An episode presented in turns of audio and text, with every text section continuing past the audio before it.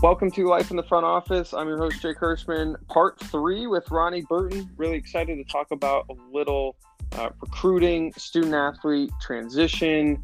Uh, we're going to kind of dive into just how the how the industry is evolving and changing.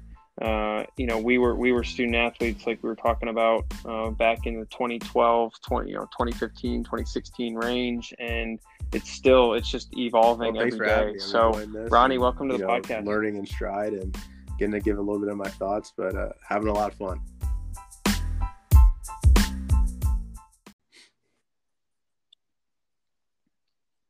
So I, I love the one thing you said in part one about kind of your story, getting injured, um, transferring schools. I mean, that's not easy. Moving from place to place without putting you on the well, spot. How life, many places have um, you lived so we're far? We're definitely close to 20 at this point. Yep. Um, like I said, my dad played in the NFL, so he played for three teams. Um, and so we moved around during that. And then when he got out, he's coached at multiple schools. And then just my college career within itself, and then you know moving in this industry, it's it's and if you count summer ball destinations as well, spending three or four months in a place like it's you know i'm i'm in the 20s right now in terms of my transitions but you know like i said it's it's allowed me to get exposed to so many different things and so many different people and, and communities that it's it's been for the best. Diversity of location experience uh, transitions and let's talk about the transition piece. It's it's something you know we all go through transitions and phases of life right whether it's from one job to the next whether it's from high school to college whether it's from a you know high school athlete to college athlete to professional athlete mm-hmm. or college athlete to a job yep. uh, and and no professional athletics right um, may know something a little bit about that uh, and and then ultimately the transition of you know like we were just kind of alluding to in in the first two parts of of your series here is um, going from different parts of the industry from one to the next, right? So from from baseball operations to college athletics to um, fundraising. I mean, there's there's so many different layers uh, in which you can kind of pile on top of each other. So um, let's talk a little bit about the recruiting aspect and what are kind of the one or two things that you would say you've learned the most from the recruiting process, not only as an athlete, but then I on the I other the side of the coin when you're at Michigan so much State. And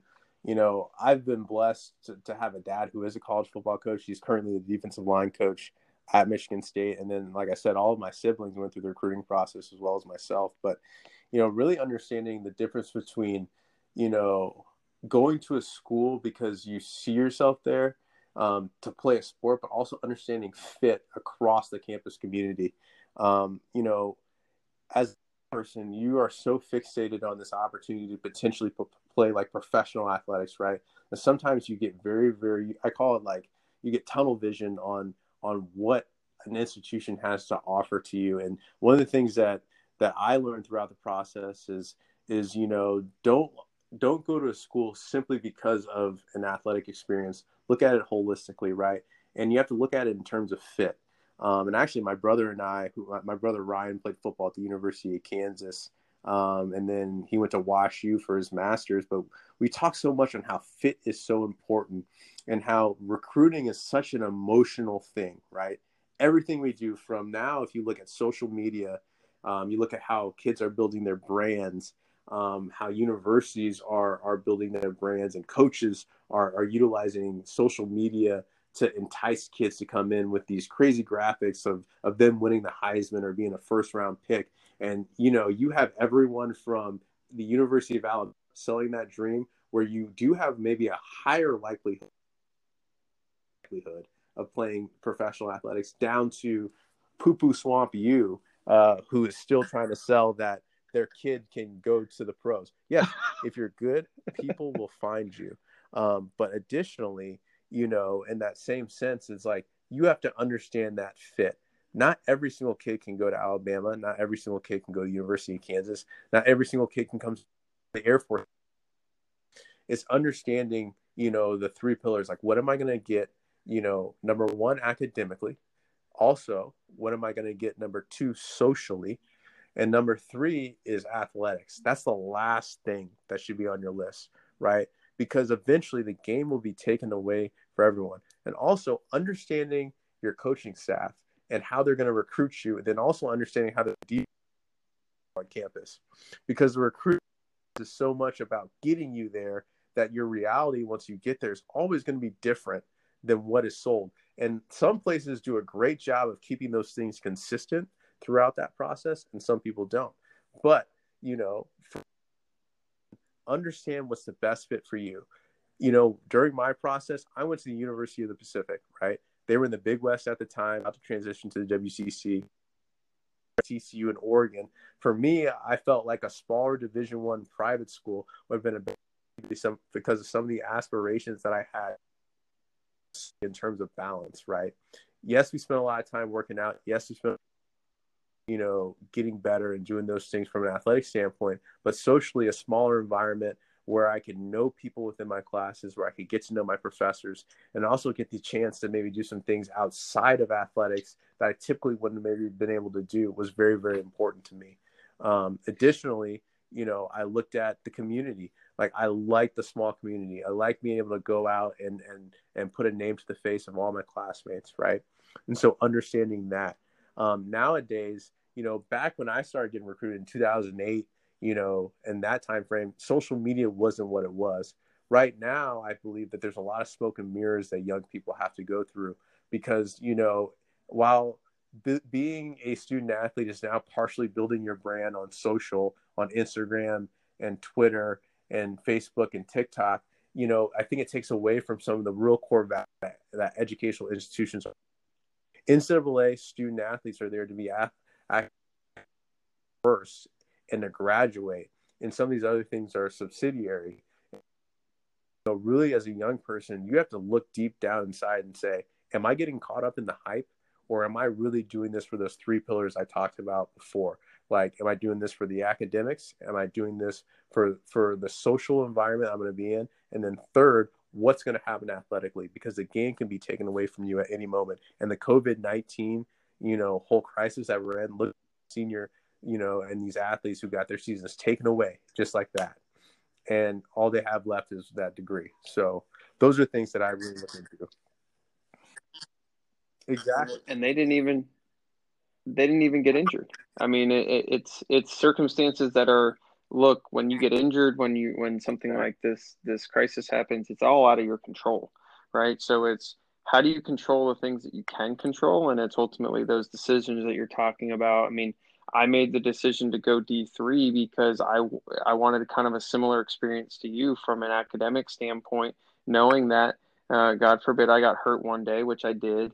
Then I had athlete, you know, I had academics to fall back on, and the amount that I was paying for school did not uh, was not affected by whether I was healthy or not on on the field. So um, a lot of things can go into that decision, right? And ultimately, um, it's it's the the knowledge base that you you create or you have uh, through the process but it's it's also informing yourself and mm-hmm. so you talked about knowing uh, the fit right knowing the fit is is just as much asking the right mm-hmm. questions mm-hmm. as it is asking yourself the right questions right i mean you got to know you know, you, you talked about having the small class sizes. You talked about having a balanced experience. I mean, mm-hmm. you got to know what you want, and not everyone's going to know that, right? It's not it's not just all of a sudden going to come to you at the snap of the fingers. But think through some of those things. And uh, to your point in in part two of the episode, uh, it was exactly. you know reach out and ask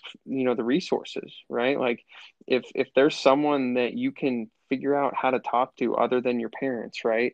Um, or other than your coach or whoever it might be, someone that's can that can truly give you some unbiased um, perspectives or oh, exactly. thoughts, right? That's probably the best route to go. Um, so when when when you talk about fit, well, when you talk about fit, is, what are some of those questions you question, ask if yourself? I work, work here, actually attend, right? you have to ask yourself that question. That's that's that's it's it's so basic, but yeah, I think that's so number one. Athletes fail to do. You know, if this game were to get taken away tomorrow, do I see myself at this institution? Right. Um, you know, that's your first question. The second question is, what is my end game? Right. And you have to take athletics out of that. if your end game is to be an engineer, am I at a math and science institution that can help drive me academically to become that electrical engineer, uh, that computer science major that I want to be? Um,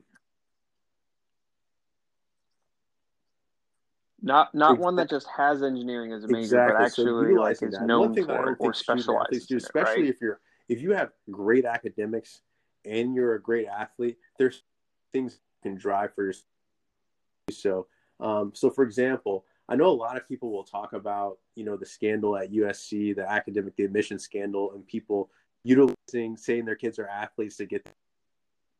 But like you know, this is not that. If you are an athlete who has like aptitude and has the the grades and the performance on the field.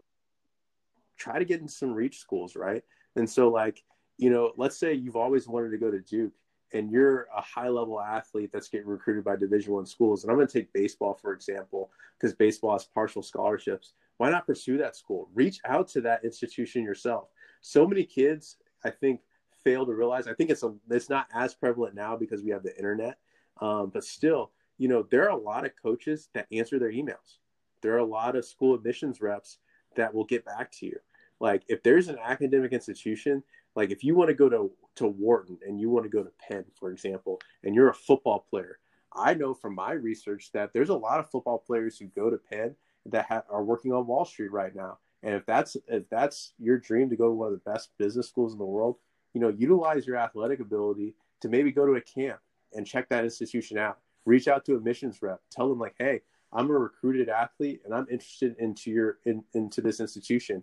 I know right now i might not have but like a 26 on my act and a 3-7 but what are i can do to help myself get and reach out to a coach? Sometimes doing that initially yourself and understanding that maybe personal outreach can open doors that might might as well not have been open um, because i'm an athlete do so um, and so like you have to look at that, and that's knowing your end game. That's back to that thing. Like I, I tell people all the time that don't go to a school just to go to school to play your sport.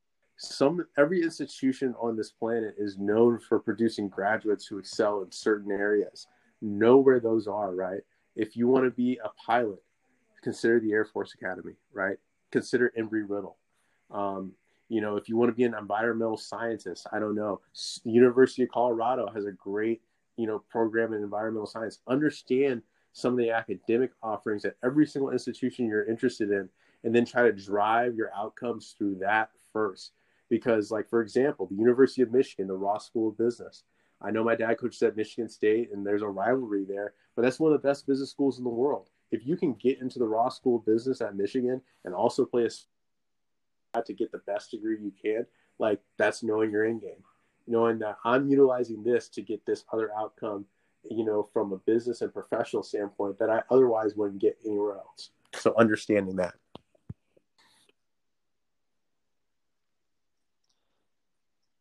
Yeah, so knowing your end game and, and ultimately kind of that that first uh, decision, right? That you know you really have to make kind of in, in, your life uh, from uh, mm-hmm. the standpoint that it's going to affect right the rest of your path mm-hmm. right now uh, i always like to say every decision you make the right decision right so just because you make it doesn't mean that it's uh, the not the right one but you're going to make it the right one um, and as we you know let's talk, let's talk about now kind of that, that transition out of college and, and into the world right um, you know i feel for the seniors that are kind of in that space right now of, of okay, I'm graduating, uh, there's a crisis going on, there's no jobs um, necessarily.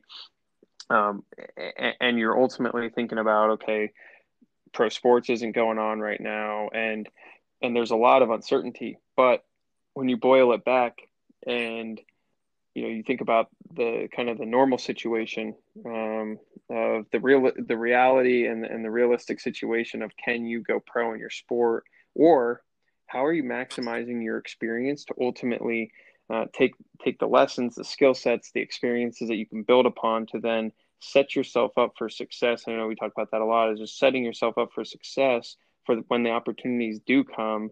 Uh, like we talked about in part two of, of getting those opportunities to interview and stuff like that. That you are prepared and you have stories to tell.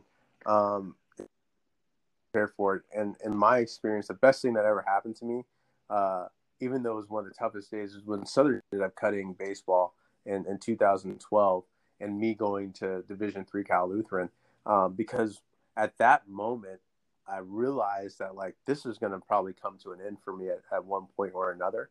Um, it's time for me to begin that transition, right? Um, and coming to a Division three institution like Cal Lu, uh, where there's like 22, 2,200 kids.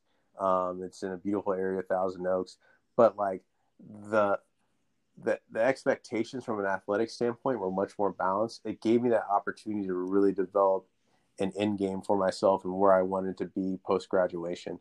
Um, you know, it's tough to kind of separate your athletic identity from a psychological standpoint and then transitioning into more of a, a professional life. But that that off season during the fall of my my my, my senior year at Cal Lu was the best time because for the first time in my life I didn't I wasn't there's not a traditional you know fall practice period in D3 it's about three weeks you practice three days a week and you have some weightlifting but it gave me a lot of time to explore what I wanted to do. And so once again I do a lot of inventories of my of what I want and, and who I am. It gave me time to do that and really start looking okay where do I want to go? What do I want to be and it kept on coming back to like i want to work in sports how can i do so? So i started plotting those strategies in my mind and writing them down and creating vision boards of who i wanted to be and where i wanted to be you know 12 months from now. One of those goals was if i happened not to be able to play professionally which the odds were that i wasn't i wanted to be working either for a team or an athletic department. And, and i was able to do that. In august of 2013 um, i got a job working as a recruiting assistant at michigan state but in all honesty, I don't think if I would have had that moment in the fall of 2012 where I really started looking towards my transition, embracing for that that identity change and that transition into professional life, I don't know if I'd be in that. I could have been playing indie ball somewhere or would have been out in Australia playing national baseball, still trying to figure it out. But for me, like I had to come to grips with, you know, the game was going to end for me at some point, and now it was time to transition, and I was able to do that uh, during that time.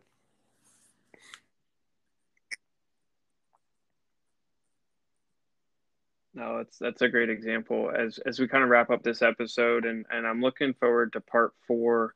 Uh, we're going to talk about kind of the logo you've got and your identity piece within working in sports. I think it's an interesting topic that we'll dive into. Um, you know, as we wrap up this episode, what's kind of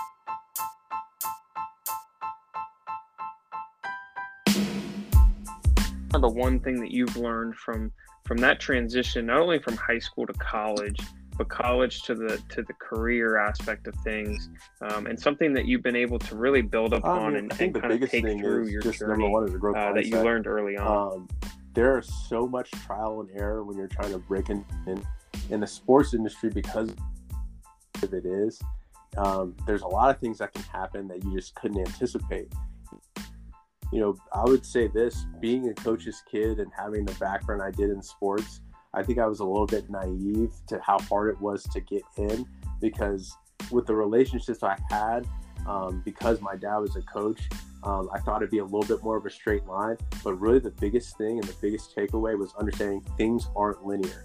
It's not going to be what you expect, right? So prepare yourself for that. Uh, prepare that like you might have to take an internship with no pay um, but that might be the best opportunity to get your foot in the door. But also, when you get your foot in the door, take full advantage of that opportunity because I believe what you put in is what you get out. Um, and if you put in massive action, you'll get massive results. And just realize once again, it's not going to be linear, right? Like if you learn anything about my career path, a lot of people would look at me and say, Why didn't you stay in baseball? Or why didn't you stay in college athletics for when you started at Michigan State, or why didn't you do this? I said, well, honestly, I was taking really the opportunities that were presented to me because there's so few and far between, right? That sometimes you're the best thing you can do is to leverage the current opportunity that you get and then kind of let that lead the way um, into the path. There's no direct path, right? There's no linear path. And I think if you talk to many people in this industry and in this transition into professional life, realize that it's not going to be linear. But some of the things you learn as a student athlete, such as overcoming adversity, being creative, uh, leadership skills, things come into play uh, when you're looking to transition into career life.